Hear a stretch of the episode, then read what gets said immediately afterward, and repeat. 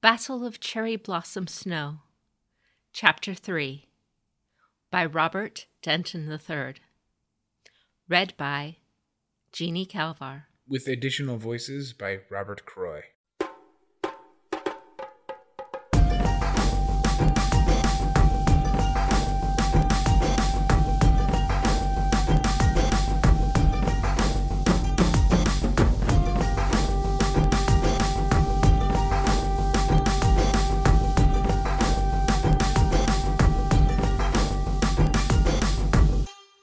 Fourteenth day of the month of Togashi, the temple of the ninth kami, the Shadowlands. Isawa Tadaka blinked at the ancient paper. It was gibberish. Lines and symbols, nothing more. Asako Suki gasped. She unfurled it across the table. Tears welled up in her eyes. Yuri was right, she whispered. This is Shosuro's account, written in one of the Asako family ciphers by Lady Asako herself. She pointed to a faded personal stamp in the corner. This is her chop. I've seen it back home at the library. She traced her finger to two others. And this is Kuni's personal stamp. And this, she inhaled excitedly, that is the seal of Togashi no Kami. This is a priceless artifact. So Yuri had been genuine. If Tadaka had decided to turn the tainted daimyo in, they never would have found this. His head swam, contemplating what could have happened instead. Spike squinted her bulbous eyes at the paper, not quite getting Suki's excitement. What's it say? It says that, well, hmm. She bit her lip. Perhaps I am reading it wrong, but I think it says Shinsei's plan was to buy time. Time for Togashi's duel. Time for the next day of thunder. She frowned. But the day of thunder already happened. A thump. Something stirred in a dark corner. But listen, Suki continued. Shosuro said that the elements would fall out of balance, and a lost general will rise from death, that the Hantei will be slain by his own blood, and those he most trusted will betray his legacy. The dragons will abandon the heartland, siblings will draw blades against each other, and when it has all come to pass, the ninth will return to claim his birthright. But when the day is darkest, seven thunders will be reborn from the great clans. They will decide the fate of a thousand years on the next day of thunder. She trembled. It's a lost prophecy. Tadaka pushed Suki just before the claws could tear out her throat. A shamble of a human being stood before them. His arms, skeletal and crystallized, ended in stone claws. His robes, tattered and moldy, bore the insignia of an elemental master. Stale motes hung thick in the air around him, carrying the scent of decay.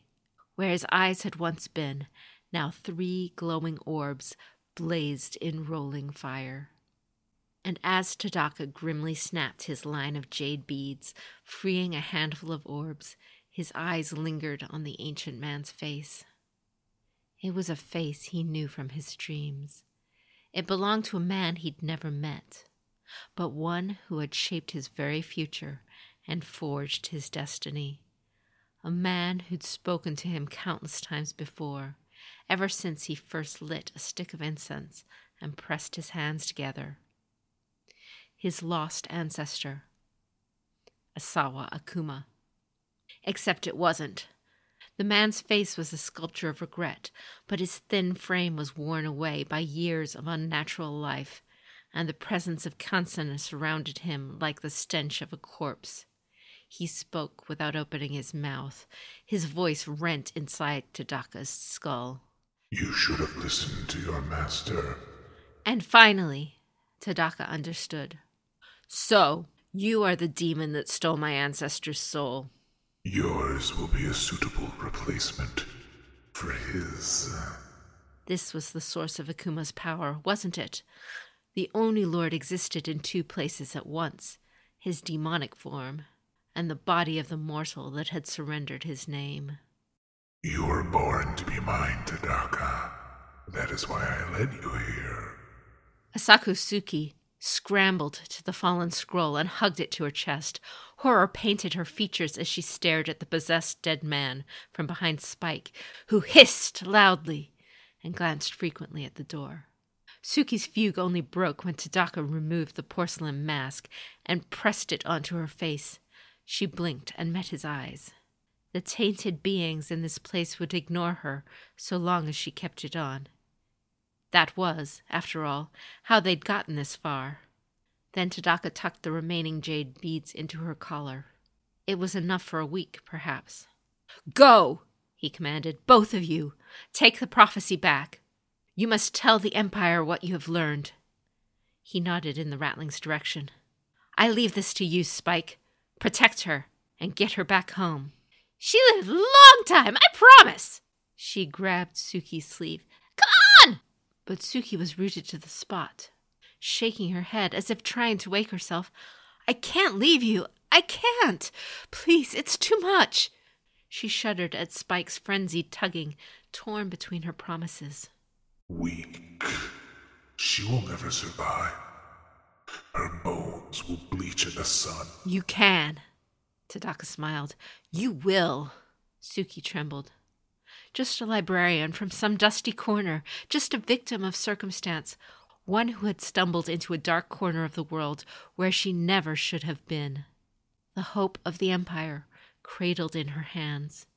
It would not be an easy journey back. But she could make it. She had to. We have to give everything, Takadaka said. That is the oath we took. We are the servants of both mortals and gods. You give so others have a chance. The light returned to her eyes. I'll try. She swallowed, nodded. My life, my soul, for the phoenix. Tadaka turned to his possessed ancestor and cast aside his sash, revealing his ruined face. For Rokugan! Spike yanked her away. Their feet echoed heavily throughout the temple. Suki didn't look back, even as Akuma raised his skeletal hands and the stone collapsed behind her.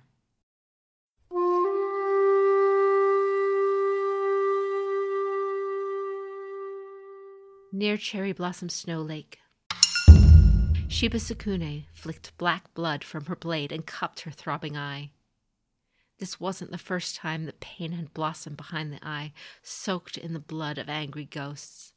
The first sensation upon waking from nightmares was an icy stab in the right socket, and whenever an argument nearby became emotional, the heat there would swell and make her dizzy, and she would remember the endless battlescape and the undying combatants. But now, the pressure was so great, she felt as though her eye would burst from her face. It was the second wave that broke the line. Dead eyed samurai in crab armor, shrugging off arrows and blades, a trisected diamond painted onto their chests. Once known as the damned, now they were thralls beneath the control of Akuma no Oni.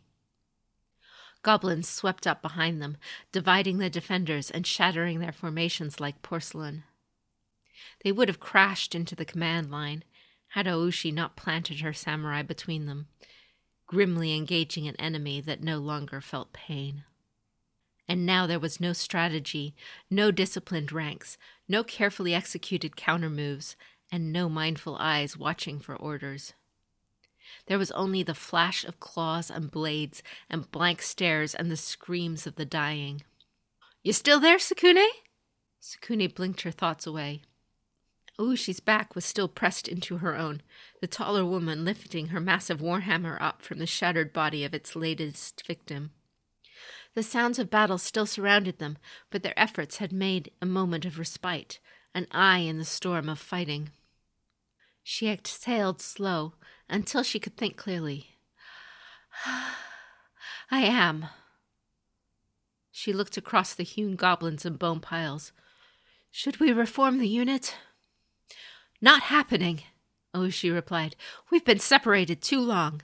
Now they'll have to fend for themselves. Battles eventually devolve into this.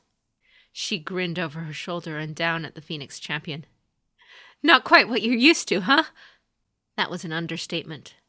This was not at all like the orderly procession of duels that she'd witnessed in her time among the Lion Clan, nor the bloodless capture and exchange of keeps that marked the Shiba's campaigns in her father's time. Even skirmishes against bandits and the swarms of angry ghosts at Cliffside Shrine had been more orderly. This was as close to chaos as she'd ever seen. Did the crab really fight their wars like this? The phoenix are not prepared. That is what you said, wasn't it, Tadaka? We can't do this alone, Tsukune spoke. Being divided is how we got here. We need to form some kind of spearhead, work together. We've done our part, Oushi remarked. We can only hope we've drawn him out. Tsukune stiffened. Him, the one commanding the Shadowlands forces. Only one thing is going to win this battle now. Oushi continued. The death of. She stopped. Tsukune felt her pull away. And then a heavy hand slammed into Tsukune's shoulder, sweeping her down and away from two glossy insectoid pinchers. She rolled out from under a shelled bulk, suspended on segmented legs. Curling onto her knees, her breath left her as a raptorial appendage cleaved the shaft of Oushi's hastily lifted hammer, then smashed sideways into her face, sending her sprawling and the warhammer spinning away. The creature looked like two horse sized helmet beetles had fused with a praying mantis the size of a rickshaw. It was a scramble of insect legs and a glossy shell, with three glowing eyes burning above a pair of gigantic pincers. Oushi grappled with the pinchers as they crushed her torso in a vice grip, her armor splintering with the pressure. She grit her teeth as bladed mantis arms struck her shoulder plates again and again, tearing away cloth and iron with each strike, like axes against a tree. The strain showed on her face as she tried to free herself from the pinchers, but she could only halt their steady crush. Two elongated jaws jutted from the creature's face like a bear trap. Abandoning the pinchers, Oushi just barely caught the jaws before they could clamp down on her head. Blood trickled from between her fingers. As a massive fang sliced into her hand, she glared defiantly into the creature's mouth. A dozen human hands poured out. They grabbed at her face, tangled their fingers in her hair, clawed at her eyes. She screamed. The sword Ofushikai leapt into Tsukune's hands. She slashed at the creature again and again. Steel resounded against black chitin, the sound of a blacksmith's hammer against the anvil. Nothing. Not even a scratch. Tsukune reeled back, the creature paying her absolutely no attention at all. She couldn't hurt it. Ofushikai, blessed ancestral blade of her clan and home to generations of Phoenix Clan champions, did nothing to harm it. How was that possible? How do I kill it? She shouted. Oishi struggled against a rain of hands and claws. She shouted back, Try Jade! Between the armor! Tsukune wrenched her jade prayer beads from around her wrists and wrapped them around her sword's handguard. Carefully she aimed, finding a seam in the creature's plated armor. With all her strength, she drove it in. It stopped only inches deep. Stuck. She wrenched with all she had, but the sword wouldn't budge. It's not working! Oh, she jammed her elbow into the creature's jaw and pointed for her discarded hammer. Tsukune sprang for it, abandoning her sword. There was still time. It could break through the shell, and then an insect leg whipped out, kicking her behind the knees. Another struck her in the stomach. She jerked forward, air forced from her lungs. Whatever Oushi's cry, Tsukune could not hear it. Only the hammering of her heart in her own head, her lungs desperately twisting as they tried to fill with air. She couldn't breathe. The world was spinning. She was falling.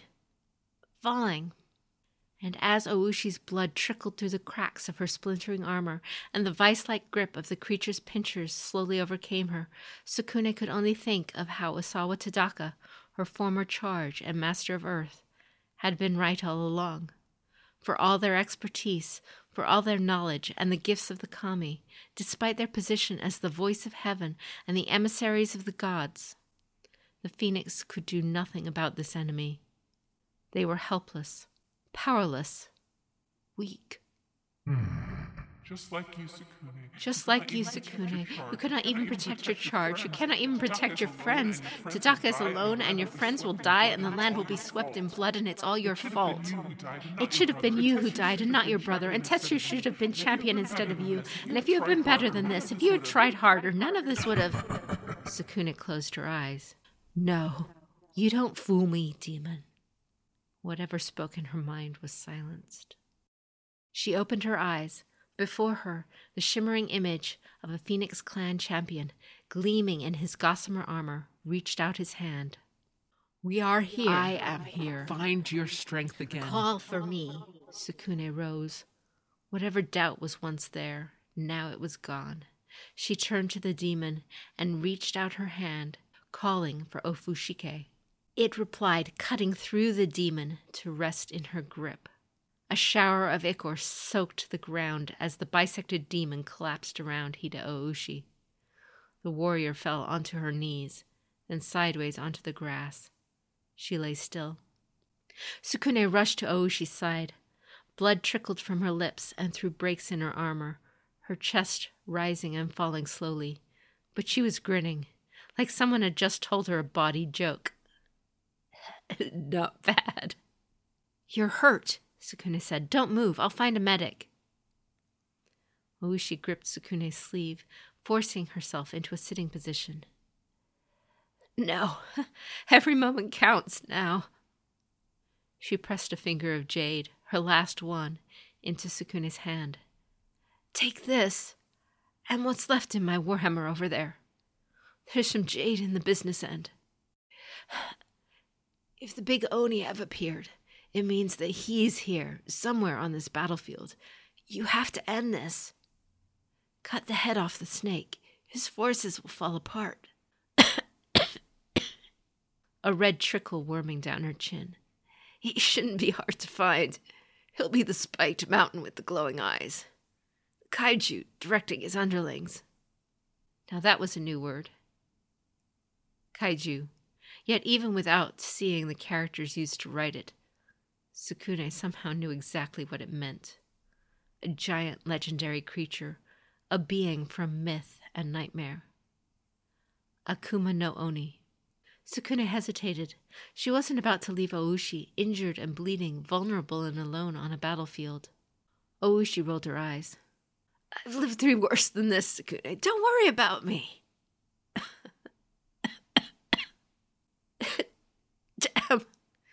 You're just like Shizuko was. Come on. You know this is more important than any of us. Tsukune closed her eyes. The injured woman's gaze was too heavy to hold with the burden now resting on her shoulders. Oushi, I'm sorry. You're injured because of me. A heavy hand rested on her shoulder. Call me Yuritoko, and hold your head a little higher. You just defeated an armored windblade demon, a Kamakiri Zaka. That's no small feat for a beginner. Beginner? Tsukune puffed out her cheeks. I'm pretty sure we're the same age. A passing medic found Oushi without trouble. He only had to follow her laughter.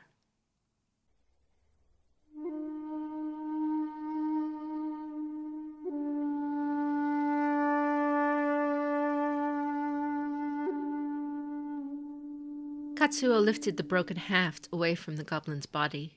He was certain it was dead, but he struck it a few more times to be sure. Of course, just because it was dead didn't mean it wouldn't stand up again later. He'd confirmed that with his own eyes, and wished he hadn't. He frowned at the splintered remains of his spear. He'd need a new weapon if he was going to stand any chance of seeing the end of this day. Katsuo searched around him for any sign of the others. He was supposed to be the one leading them, but he had no idea where he might find them. That thing, the horrible, massive mountain of spikes and teeth, had appeared so suddenly, its cold shadow sweeping over them, that he barely remembered how the ground broke when it landed, crushing the Kaiu's ballista beneath it. But he did remember how it raised its claws to the sky, and how the bodies of those felled across the field slowly staggered to their feet. Within moments, he was swept away, alone with new enemies. Part of him wanted to run away, to put this place far behind him. But the part that was in control remembered the promise he'd made to Tomoko just a few days ago, the ruins of his village all those months past, and the look on Shiro's face as he died. Maybe there was nothing he could do here now, with just a broken spear and no unit beside him. But he could not abandon the others. He didn't want anyone else to suffer what befell his home. He couldn't stand by and allow it. You! Katsuo spun into the path of a towering man in crab armor, a massive iron tetsubo held aside in a one handed grip. Although his insignia was hidden by mud and his armor splattered with red and black, the man's face and voice were burned deep into Katsuo's memory. The same man who had barked drills at him and the others for hours at a time. This was Hida Yakumo, the one crab he'd hoped never to see again after today. Yakumo glanced at the bodies around him fallen samurai and goblins, some still gripping their weapons. In this slight depression in the ground, they were temporarily sheltered from the battle. You're that farmer boy volunteered. Where is your unit? Katsuo found his voice with some difficulty. I was separated. This gigantic monster broke us up. Raised the dead, used them like puppets. Yakumo seemed lit from within. Where? he demanded. Where did it go? Which way? Katsuo gestured with his broken spear. The massive Hida seemed to consider this. The sounds of battle drew closer, and above the lip of the hill, Katsuo saw a few samurai in blue armor engaging with a rabble of goblins. He became suddenly aware of how exposed both he and Yakumo were in this moment. The memory of his lost village came to him again. Shiro's dead scare. Hida-sama? He uttered. Was that creature responsible for what happened to my home? Yakumo studied Katsuo's features. I cannot say for certain, but perhaps. Do you want your chance to avenge them, boy? His fist gripped the broken haft. He nodded. Shouts from atop the hill, the clashing of steel, the skirmish poured over the side, goblins locked with outnumbered samurai. Then follow me, Yakumo said. A meaty backhand knocked the spear haft out of Katsuo's hand. It happened so suddenly, the boy could only blink at his empty hands. That won't do. Take this. The Hida wrenched a katana from the body of a fallen samurai, then tossed it into Katsuo's stunned grip. Katsuo stared at the sheathed sword with open horror and awe. He'd never held a katana before. It was heavier than he'd expected, although no more than the farming implements he'd used back home. His fingers curled around a handle wrapped in cured manta ray leather. Over the hilltop, another samurai emerged, blood staining the mane of her armored helm. Her right arm hung limply from her side. Although she held a blade in the other, Katsuo could see that she was injured. He froze in her vision, watching as her surprise was overtaken by the curled lips of anger. Yakumo! she shouted, pointing at Katsuo. Did you just give that farmer a katana? He nearly dropped the sword right there. The woman marched down the hill. That is a violation of imperial edict. I could cut him down for that. I could cut you both down. Yakumo sneered. By all means, Suko. Perhaps the next emperor will thank you when these fields are overrun with goblins. The woman cursed, regarding Katsuo with open disdain. Look at him! He cannot even hold it properly. He's frozen with fear. He'll be a greater danger to others then. I'm not afraid, Katsuo said.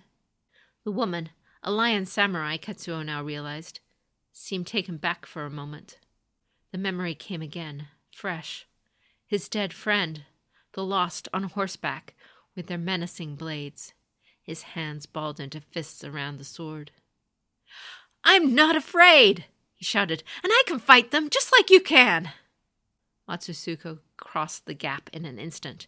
Her sword flashed in a bright arc. Katsuo flinched, shucking the sheath from his clutched blade in a panicked frenzy.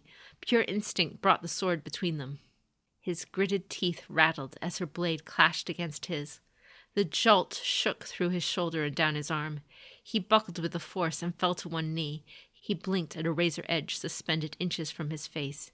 Had he been only a moment slower? But just beyond their locked steel, Suko's expression was amusement? Surprise? It was hard to tell.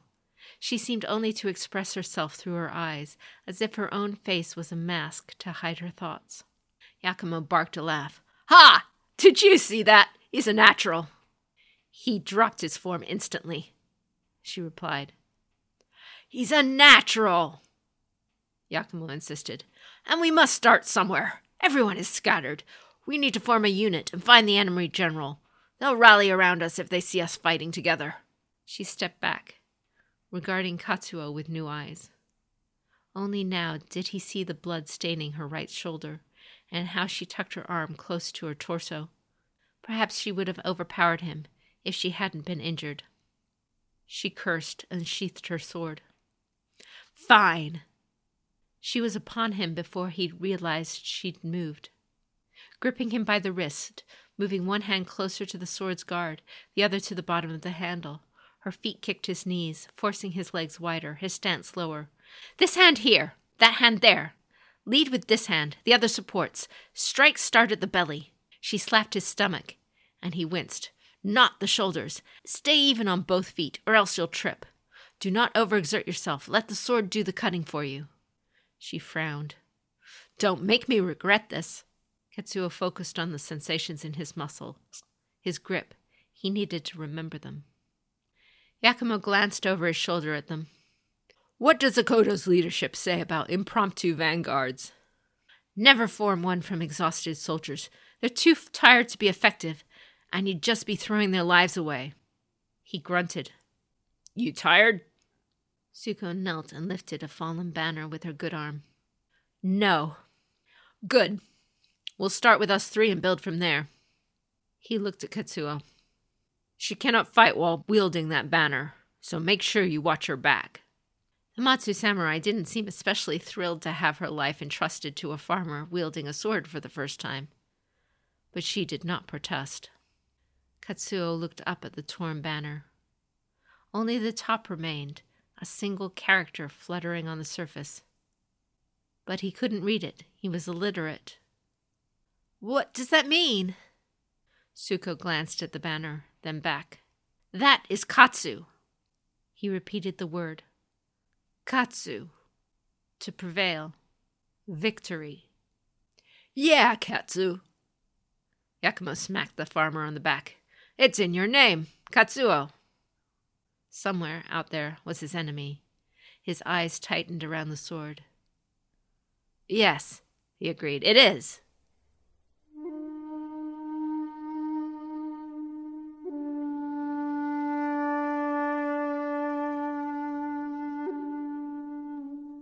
Ignoring the sharp ache of his joints and the pain in his leg, Yoritomo braced for the next wave of goblins. Nothing.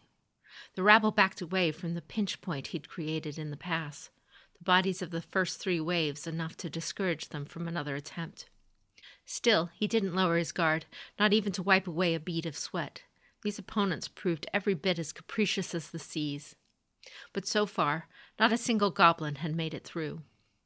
And to think Hida Sukune was going to waste an entire unit on this task.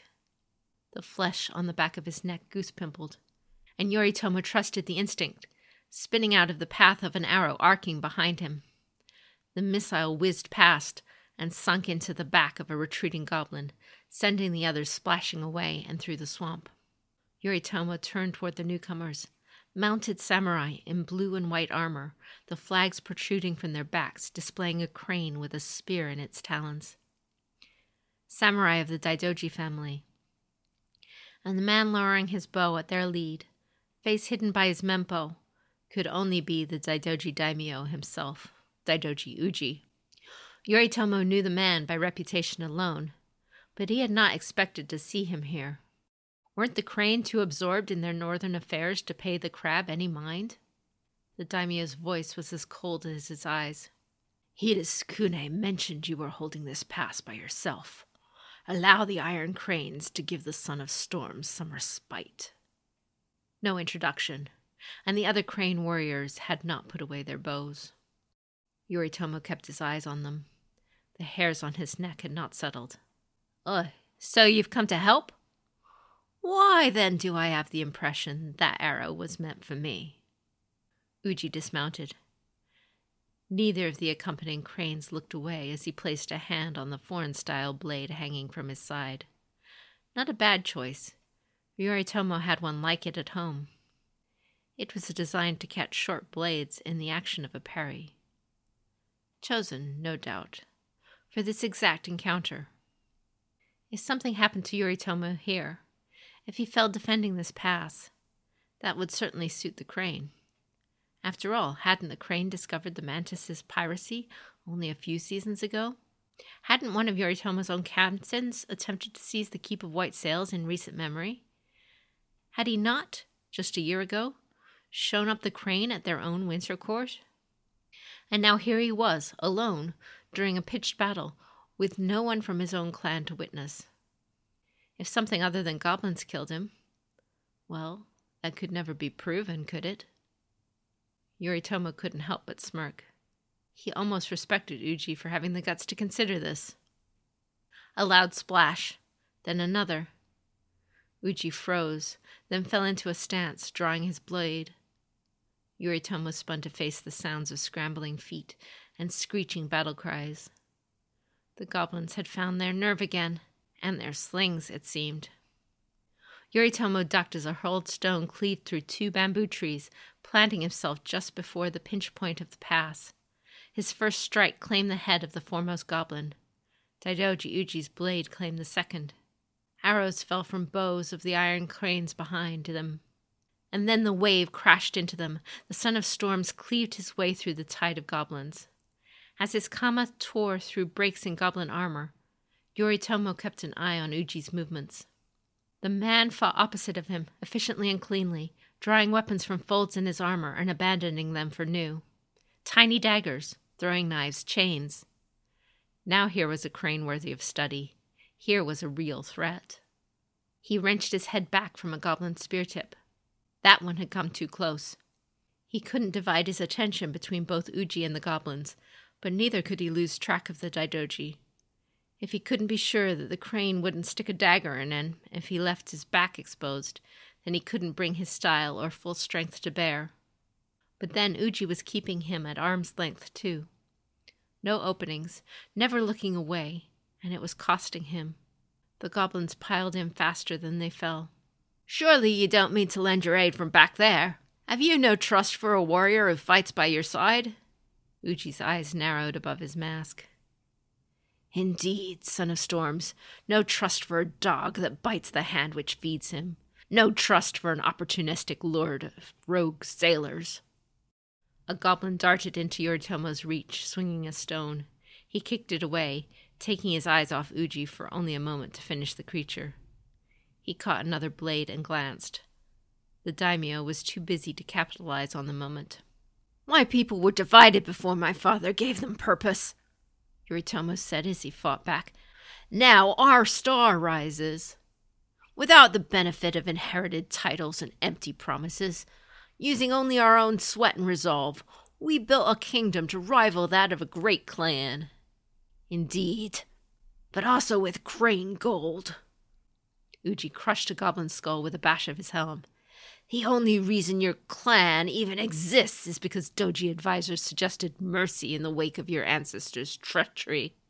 The only reason Kyuden Gotei stands is because Daidoji coffers opened for mercenaries during a time of mutual need. And when that time passed, and the crane could stand on their own again, did the mantis remember the benevolence and generosity of Doji's scions, which allowed them the dignity of a day without starvation? He kicked the last goblin away and cast the Son of Storms in his hot glare. Or did they resort to petty theft, like ungrateful, spoiled children? There! Yoritomo spun, hurling a kama in an arc toward Uji's throat. The Mantis clashed as warriors, fighting another clan's wars. Uji's eyes widened as the kama left a deep slash and kept spinning. Red splashed across his mask, and the goblin sneaking behind him fell dead at his feet. Yoritomo lunged to pick up the thrown kama as he swept upward with the one he still held, catching another blade. The movement exposed his unarmored flank to Uji's daggers. He grit his teeth. The daimyo would not get a better opening. Yet another goblin charged, screaming, spear aimed at Yoritomo's belly. Doom loomed over him as he realized he wouldn't be fast enough to pull away. Uji sprung into the spear's path. The tip scraped across Yoritomo's thigh, cutting through the silk before the blades on his forearm found purchase in the wooden shaft. He spun, wrenching it from the goblin's grasp. Yoritomo switched hands on his kama and unfurled his arms, disarming and then beheading his own opponent before slaying the goblin facing Uji. They pressed their backs together. Their blades wove a web of steel around them, back to back, side by side. Arrows from the iron cranes flew around them. They spun, Uji making openings, Yoritomo carving through. They danced together in a red net of death until the final goblin was dead at Yoritomo's feet. His chest heaved with rolling breaths. Uji fell to one knee, blood running freely down his side. The spear had injured him worse than first appearances, it seemed. He looked up at the son of storms, and their gaze met. He seemed to be considering something, new light in his eyes. Yoritomo extended his hand. We are part of the Empire too, Uji san, whether that is convenient for the great clans or not. So you say, Uji replied, but deeds, not words, will matter in the end. At first, he believed that Daidoji was refusing help, attempting to stand on his own power. But then he felt something pressed into his offered hand, something the crane had drawn from beneath his collar. A small turtle shell. Judging from the scent, it was carved from a piece of agar wood. No one will be able to get close to the Oni Lord, Uji said. Anyone who does may as well commit themselves to death. They will be crushed or torn apart long before they can even touch the thing with weapons. He gestured to the shell. But that sangusuri will deflect the first fatal blow struck against you, no matter how strong, no matter the source. It will destroy the token instead. The Asahina meant for me to use it to confront the Oni Lord. But that seems doubtful now. Yoritomo frowned. And you intend for me to face him instead? You say you're part of the Empire, son of storms. Uji hardened his eyes. Prove it.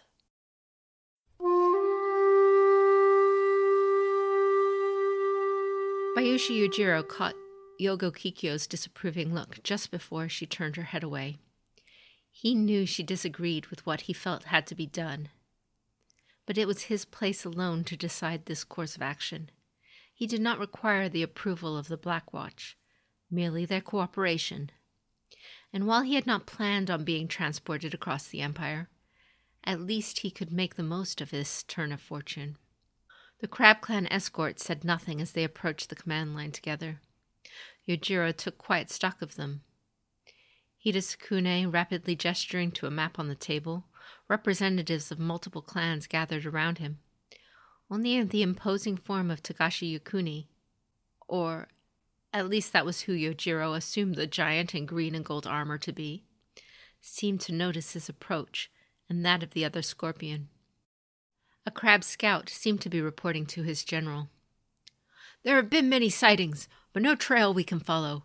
It seems he is here, but we are unable to locate him at this time. Tsukune shook his head. How? The Oni Lord is gigantic. Even with the chaos of battle, he should be easy to spot. Yojiro steadied himself with a breath. It was now or never. It is because he can conceal himself. At once he felt every questioning gaze and the weight of the silence. He continued. More accurately, he can muddle the mind. The Oni Lord is capable of confusing the senses, forcing you to overlook him. That may account for the brief sightings, Hida-sama. The crane representative crossed his arms. I suppose if anyone is to know about the nature of this creature, it would be the champion of the clan that summoned it. Yojiro clenched his jaw against a retort. Every instinct, every fiber of his being urged him to refute the claim. Yojiro could prove that Shoju had not actually called Akuma no Oni from beyond the wall. The part of him dedicated to law and truth begged him to cast it down. But he couldn't. Not knowing what he did. Not now that he was the master of secrets. All his life, Yojiro's peers had called him the Honest Scorpion, a title parroted by those of the other clans who thought they were speaking to his favor. They couldn't have known that it was a grave insult, a mark that he could not be trusted within the clan. The most ironic of compliments. Yet he had embraced this title, finding a way to serve both his own sensibilities and the needs of his clan. He'd done everything that was ever asked of him. And now he knew a secret that could fracture the Empire if it were ever spoken. The first secret a new Scorpion Clan champion learned was always a terrible burden. At last, Yojiro knew what it truly meant to be the Master of Secrets. It was not a title, but a curse. Very well, Shoju. I will play the part. He chose his words carefully. They would all be true, if only technically. The former Scorpion champion told me nothing of the nature of Akuma no Oni. What I share comes from the precious knowledge of the Yogo family, who have long studied the nature of the known Oni lords. I bring it to you from the smoldering ruins of Yogo Castle, destroyed as it was by the forces of the Shadowlands. Shocked looks exchanged above the war map. The color drained from Hirakune's face. Perhaps he believed such a thing, if true, was connected to Akuma's plans. Perhaps it was. Yojiro had no way of knowing.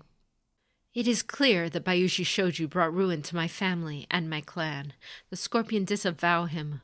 The Yogo came here with the hope that they might lend their aid to the defense of the Empire, as their ancestor did in the first war against the Ninth Kami. They hoped to win the crab's aid in reclaiming their homelands. To this end, I offer something that may be of use. With both hands, he offered the jite he'd recovered just this morning. Shadow covered the silver and jade of the rod, but not the gold of the scorpion tail prong or the blood red cord of the handle. This is the Yogo Jite, awakened by the revered magistrate Shoshi Seibankan himself. Among its many qualities is the ability to reveal the lies of the Shadowlands. Bring this close to Akuma no Oni, and it will be forced to reveal itself. It will not be able to hide from justice. Silence, long and heavy. Yojiro's heart quickened, and he considered the possibility that Shoju had done more to damage the clan than anticipated. If any of the great clans rejected him, he might never have a chance to restore the reputation of the scorpion. The reverberating voice of Togashi Yokuni broke the silence. So long as the Shadowlands have a foothold at Yogo Castle, the entire empire is imperiled. Some may not trust that this was not part of Shoju's plan. Some may not trust the gift you are offering. He extended an accepting hand. For a moment, Yojiro could almost swear that the tattoos across the dragon champion's arms had moved by themselves. But perhaps a demonstration of the scorpion's sincerity would be enough to convince them. Allow the dragon clan to help you, Champion Bayushi, the one they call honest and I will accept your gift on their behalf. Yojiro hadn't told them of his new title, nor had he anticipated the Dragon Champion's involvement. He'd come to them unarmed and unarmored. He'd revealed a weakness in the heart of his clan over the protests of the leaderless Yogo, and offered one of the family's most ancient artifacts. What more could he possibly do to convince them that this was not misdirection? That his entire clan was not in league with the Oni Lord. Perhaps the dragon champion could read his thoughts, for he seemed to reply to them. My offer is thus. Let the Dragon Clan be a neutral party to vouch for the sincerity of the Scorpion Clan until such a time as trust can be restored. Togashi and Kitsuki advisors shall keep watch over the affairs of the Scorpion so that they can prove that they have nothing to hide. Our fates shall be bound together, and I will ensure that the Dragon Clan champions that follow me shall honor this arrangement. He did not need the alarmed glare of Yogo Kikyo to tell him of the consequences, should he agree. Everything the scorpion did hereafter would reflect on the dragon's reputation as well as their own, and so every public proclamation, every deed they undertook, would require that the scorpion consider the dragon reaction, no matter how inscrutable the other clan may be. It meant dragons in every scorpion court. It meant all their secrets, all their weaknesses, would pass beneath the dragon's watchful eyes. It could mean years or even a generation of enforced humility, which wasn't the clan's strong suit of late. It would mean his kin would hate him.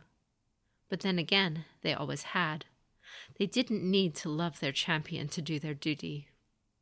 But perhaps, with the dragon's help, we can recover the Yogo lands. This agreement will prove we are meek, and the clan will live on. So be it. He didn't know how deep those waters ran, but he could swim.